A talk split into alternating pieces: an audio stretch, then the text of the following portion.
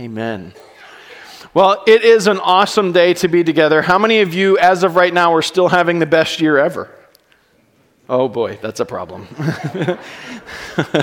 Hopefully, it hasn't been the worst year ever yet. Um, you know, that's really been the heart behind this as we've been talking about getting into 2023. What is it going to be that helps us practically, on a deep level, to have the best ever in our lives? Because, unfortunately, a lot of times we just keep doing the same things over and over again. And then we get to the end of the year and we just feel like we barely survived.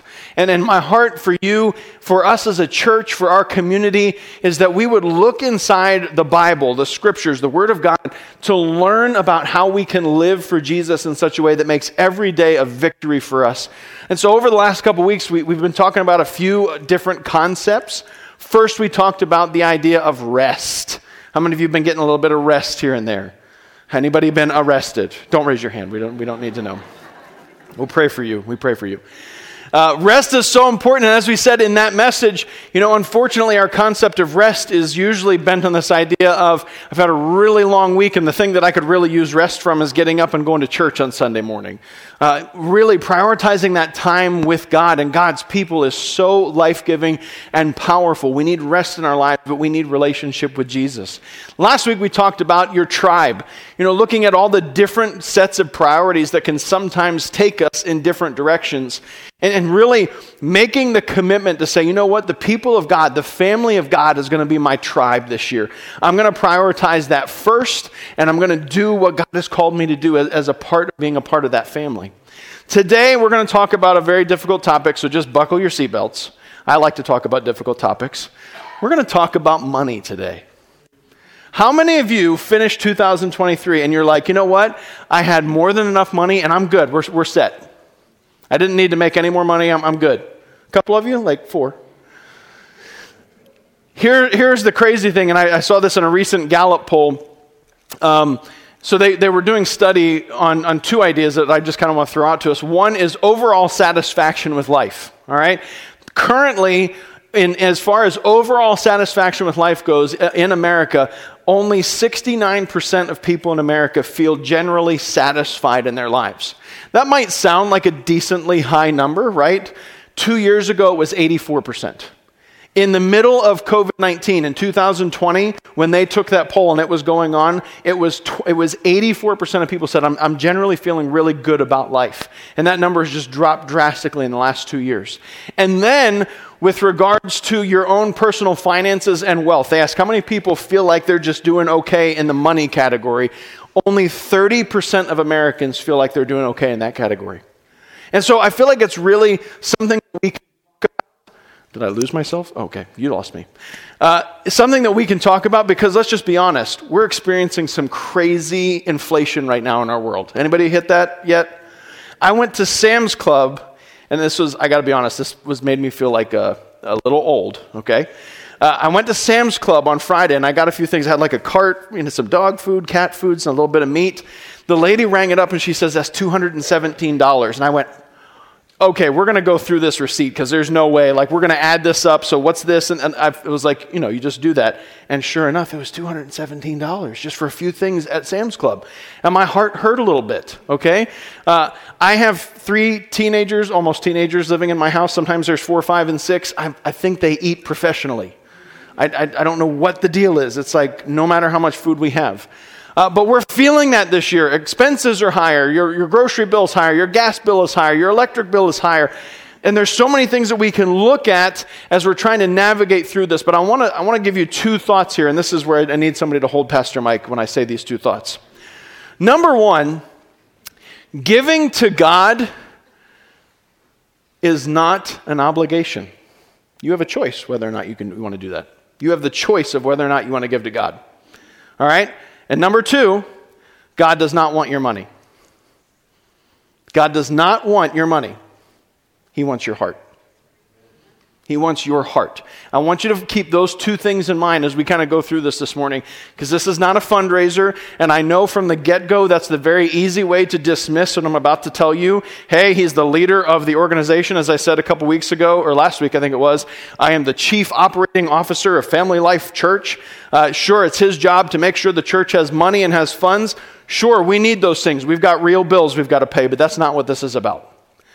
My heart for you is looking at the fact that I'm just tired of seeing families struggle year after year after year financially. I'm tired of seeing it. It shouldn't be that way. For the people of God, it should not be that way. And I want to look at that and why that matters, why that's an imperative. But where we're going to go to is the book of Haggai this morning, or maybe you've pronounced it Haggai. Uh, but we're going to go there this morning, Haggai chapter 1. And I just want to give you a little bit of background here as, as we get ready to read this. But Israel had been like a powerhouse, right? They had conquered and had this kingdom. At one point under King Solomon, it was the wealthiest and wisest kingdom in the entire world. People would come to visit. I mean, imagine this. We, we see people who come to visit Solomon, and their gift as they came to visit him was like, you know, like 6,000 pounds of gold. They're like, I just came to visit you, and I think you're awesome, so here's 6,000 pounds of gold. Who wants friends like that, right? So we see this wealth and, and all these things, but they began to turn away from God. And we can read through uh, Jeremiah and Isaiah where God speaks to Israel and he tells them, Listen, because you've rejected me, I have to send you into captivity. You've forgotten me and you think all, everything is about you. This is prophesied, it happens. Uh, Jerusalem falls, the city is destroyed, the temple is burned, and they go into captivity. 70 years later, some of the first exiles, refugees, if you will, start to go back to Jerusalem. They say, We want to rebuild the temple. You can read about that in the book of Ezra, okay? So the book of Ezra really chronicles this entire event, and they go, they have the king's blessing to go do this. They're even being funded by the king to do it. They get there and they start to face some opposition, and after about a year and a half, two years of working on the temple, they stop work entirely for a decade. And over a decade's period of time, they just leave the temple of God just sitting there. Nobody's doing anything in it. Nobody's going in and out. It's just sitting there in the middle of where it used to be, and they're just living their lives. And they're saying, listen, it, will happen eventually. It's going to happen eventually. For 10 years, they kept saying it'll happen eventually. So this is where Haggai picks up. Haggai and also in, your, in the Bible, the book of Zechariah. These are both like right during this same time period that they're speaking. But Haggai says this as he speaks to God's people in this moment. Why are you living in luxurious houses while my house lies in ruins? This is what the Lord of Heaven's army says Look at what is happening to you. You have planted much, but harvest little. You eat, but are not satisfied. You, but you are still thirsty. You put on clothes, but you cannot keep warm. Your wages disappear as though you were putting them in pockets filled with holes. Okay, I don't know. When I read this, I think of this, the time period that we're living in, right? Aren't we in a place where it's just like it's never enough? We always need a little bit more. I, I was kind of thinking about this this morning. Um, I'm a car guy. I like cars. I, I don't know if that's a sin, but I just love cars. The louder and faster it is, the cooler I think that is. I just like them. But I remember being a teenager, right? And you're reading about cars and muscle cars, and it used to be like if a car had 300 horsepower, that was like, whoa, that is crazy. Okay, my wife's little grocery getter car has 320 horsepower now. And you're not even a real car until you get to like six and 700 horsepower now. Why? Because we've got to keep pushing the envelope. Here's another uh, kind of thing for us to look at. In the 1950s, the average family lived in a household that was no more than 1,200 square feet. Do you want to know what the average in America is today? 2,700 square feet for a home. We have more than doubled the size of our homes. We just keep making them bigger, right? Because who wants to be around family all the time? We need to keep making them bigger and give spaces for everybody to go to so that we don't have to interact with each other. We keep pushing and going after more. We're hungry. We eat. We're not satisfied. How many times have you gone into your pantry or opened up your cupboard because you just you're feeling a little hungry and you look at it and it's completely full and you turn around and go, "There's nothing to eat in this house." Right? It's exactly what he's speaking to. He's talking about this insatiable desire within us that, that everything you have is just like you're not enough. He's speaking to this overall sense of dissatisfaction. You're dissatisfied. You, and, and like to put this in the right frame of mind here is like, you just came from being captives in a foreign land. I've returned you to your home, and you've got everything on paper going good for you. You've got harvest and you've got, you've got wealth and you've got clothes and everything that you should need, but none of it is satisfying you. Why? Well, let's read the next couple verses here, actually, chapter uh, verses 9 through 11. This is what he says You hoped for rich harvests, but they were poor. And when you brought your harvest home, I blew it away. Like, seriously, God? Why? Because my house lies in ruins, says the Lord of heaven's armies, while all of you are busy building your own fine houses. It's because of you that the heavens withhold their dew and the earth produces no crops. I have called for a drought on your fields and hills, a drought to wither your grain and grapes and olive trees and all of your other crops, a drought to starve you and your livestock and to ruin everything you have worked so hard to get. Praise the Lord. Don't you feel the presence of Jesus in a moment like this? Like, what could describe the love of God better than this moment? Like, God, you're so good. Like, you're ruining everything. I, wow. This is so cool. They're looking at this and they're just, he's like, You're baffled by this, but there's a lesson in this that I need to speak to you. You keep thinking that things are going to get better, but they don't. You keep thinking what you need is that new job. What you need is that new position. What you need is that raise.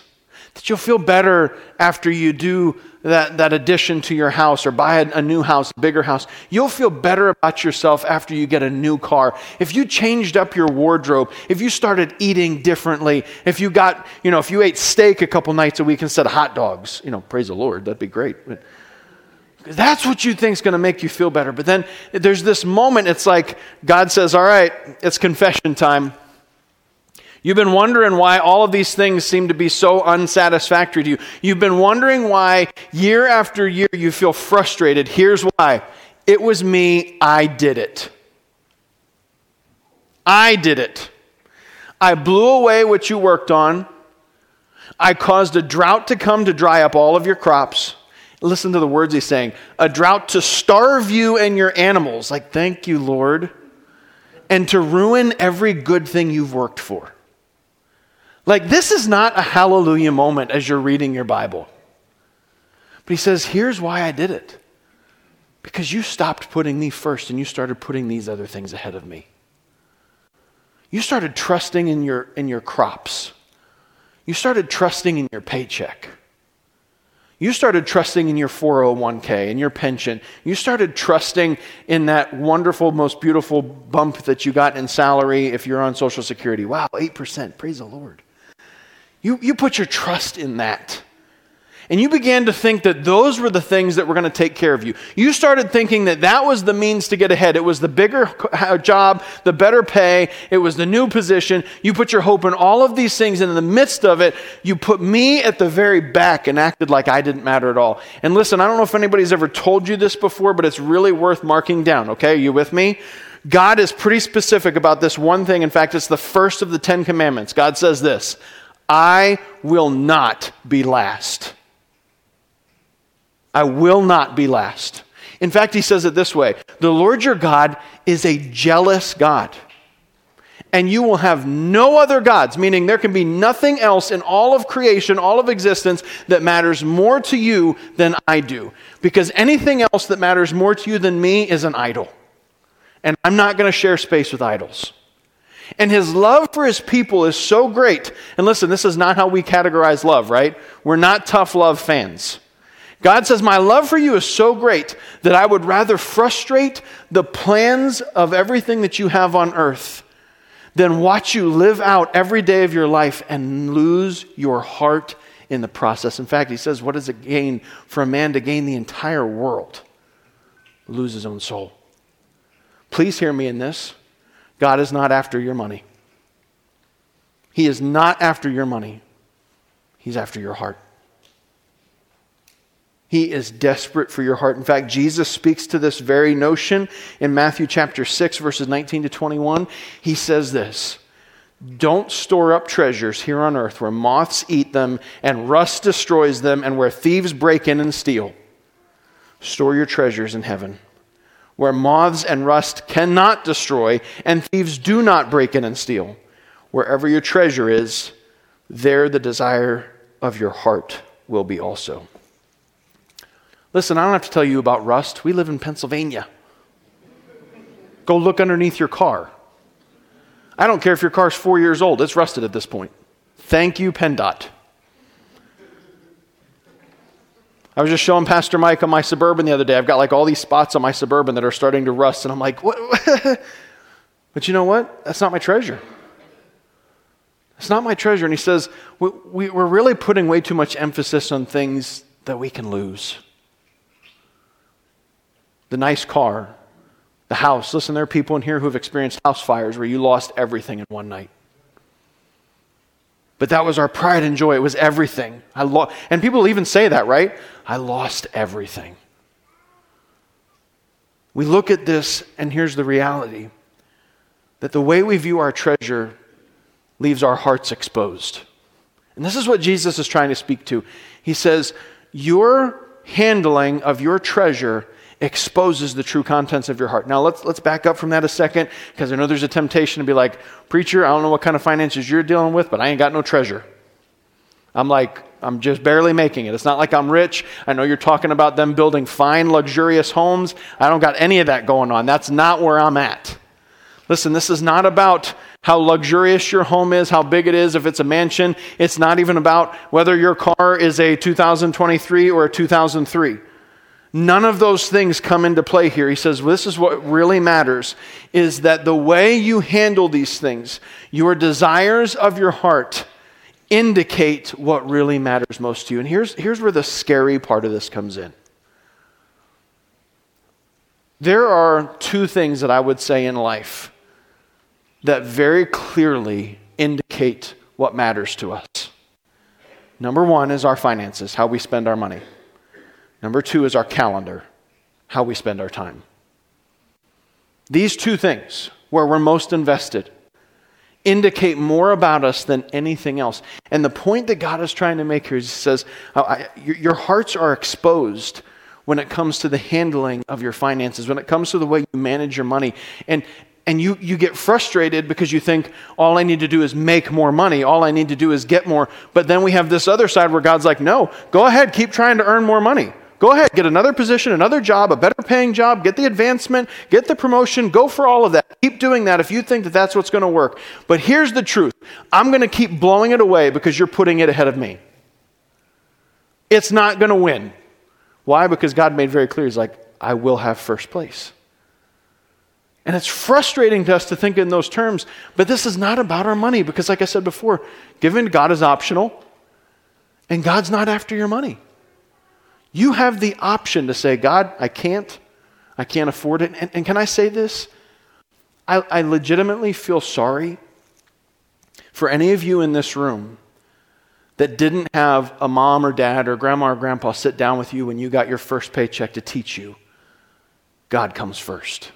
I, I, mean, I mean that with all my heart. I am so grateful that God, I had godly parents that the very first time I earned money, I mean, ever, my parents said, You need to make sure that you honor God first and don't ever let this money that you're earning become more important than Him. I'm so grateful for that. Because I think to myself now, at this stage in my life, if I had to learn what it means to give back to God and put Him first in my finances, I'd be like, Lord, how, how could I ever do that? It'd be really hard. And I'm not, I'm not saying that flippantly, but I'm telling you this. God says this displays what's really in our hearts. How much do you love me? How much do you love me? Not because I'm broke. Listen, the Bible tells us that God owns the cattle on a thousand hills. That's just a fancy way of saying God's like, I'm rich. Don't worry about it. I'm good. I don't need your money. But I am so desperate for your heart. And, church, I've watched people time and time again that we get to the end of another year, more credit card debt broken finances, barely making ends meet, struggling for everything. and we're just sitting here, and the only plausible thing that we could come up with is I need to make more money. I just need to make more money. Can I tell you, there will never be enough money, ever. There will never be enough money to fix what's wrong in our hearts. I know we think to ourselves, if I made more, I could give God that. I, I, I, would. I would give to God then. If I made, instead of, you know, 50K a year, if I made 100K, then I'd give, I'd give money to God. Lord, you're hearing me, right? Just double my salary and I'll start giving to you. But God knows better. In fact, he says in the parable of the talents, he says, whoever is faithful with little, they'll be the ones who are faithful with much. It's not going to happen because you suddenly can afford it. And it's not about your money.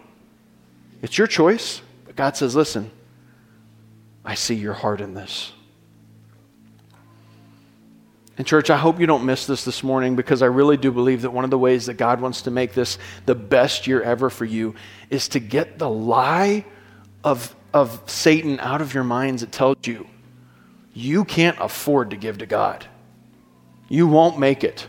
Listen, I'm, I'm not, I'll, and I'll tell you a couple of them. I have seen God move time and time again in my finances when I should not have made it.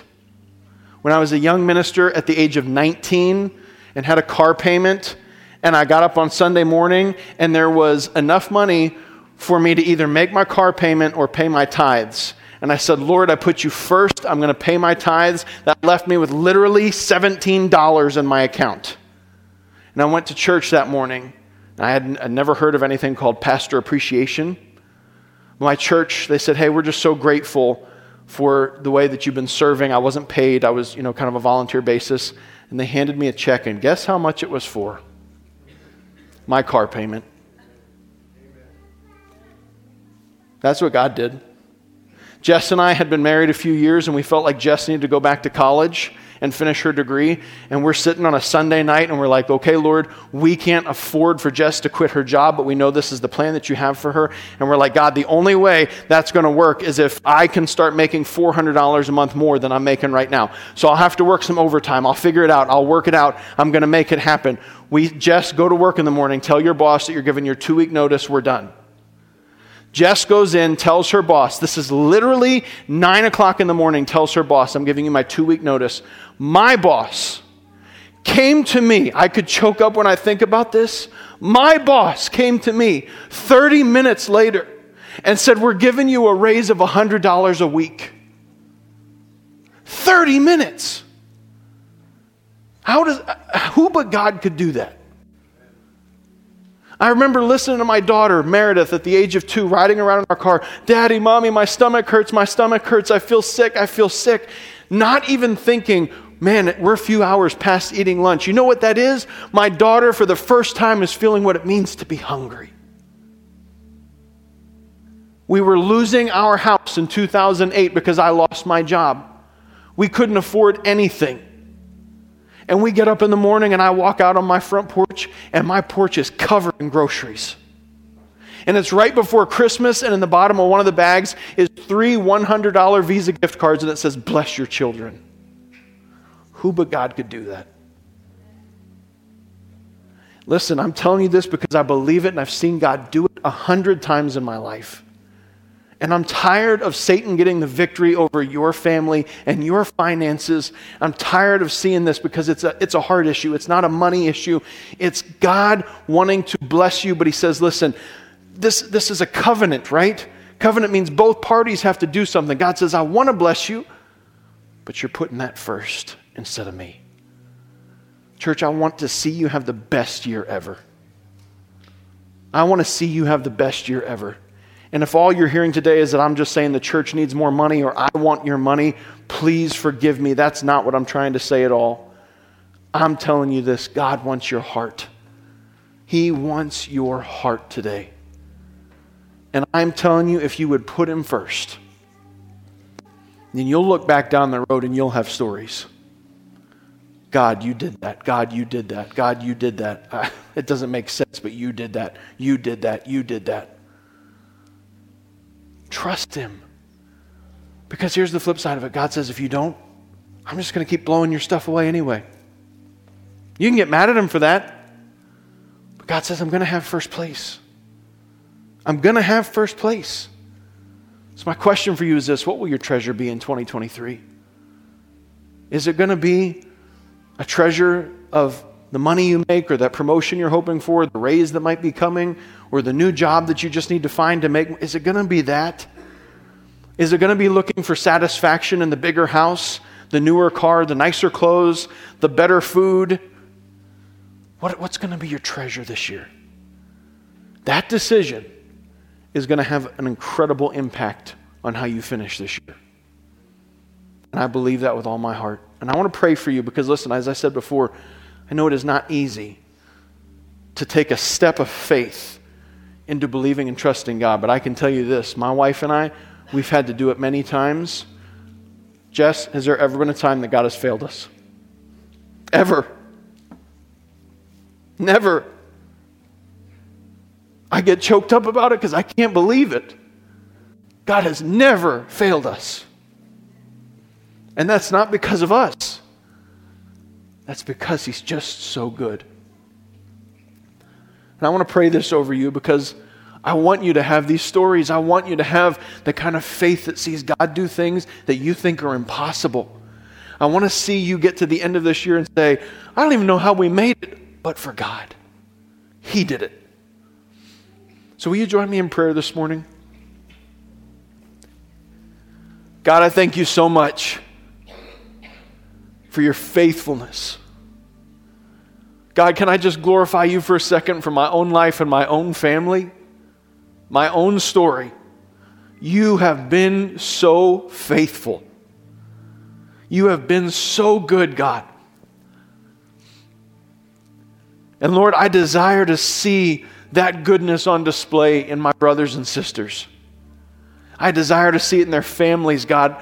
Lord, I'm so tired of watching the enemy get victory after victory over these families, convincing them that they just can't afford to put you first. That they'll get to it when they can, that maybe if they get more, they, they God, captivate our hearts with your goodness today. Capture our hearts, God. Remind us that when we have you, we have enough because you're faithful and you provide every single time. And Lord, I just pray for a moment of incredible faith in your people today. I have no doubt in my mind that Satan is going to do everything he can in 2023 to keep propagating that same lie in your people. God, would you bind him? Would you silence him? That that lie is from him and it's not from you. You promised that if we made you the delight of our hearts, if we chose you and put you first, that you would take care of everything else. And God, I pray that you would do that today in your people. Lord, I pray an overcoming victory in the finances of my brothers and sisters in this room and those who are watching us online. God, I pray an overcoming victory in their families as they covenant with you to say, God, here is my heart. You can have all that I am. You can have all that I have. I'm going to put you first. I'm going to love you best. I'm going to love you most. There's nothing that you could ask of me that I wouldn't give. And Lord, as you do that, as you work on their hearts, they would just begin to see the incredible blessings that only you could give. God, I thank you for your faithfulness. And I pray a moment of faithfulness and hope and trust over my friends that they might experience your goodness too. And it's all for your glory, Lord. Make this the best year ever. Make it the best year ever for us, God where we change our hearts and minds and learn to live more like your Son, Jesus. We give you all the glory, Lord, in Jesus' name. Amen. Amen. Listen, our prayer team is going to be up here today. Can I challenge you with this? If you are feeling that tug at your heart that says, I'd like to take that step to be obedient in that way, come up and ask one of them to pray with you. They're not going to judge you, they're here to love you. Or maybe if you're, I'm in the midst of a battle, come get some prayer. They want to love on you and encourage you today. Uh, but on your way out today, as we said earlier, we do give back to the Lord here at Family Life Church. And we have many ways that we do that. We have our giving boxes on the back, we have online giving. But I want to encourage you to be obedient into that in whatever way that is right for you and your family. But don't miss the blessing that God wants to give you in this year. I'm telling you, don't miss it because God has a plan for you. Lord, bless you. Love on each other and encourage each other.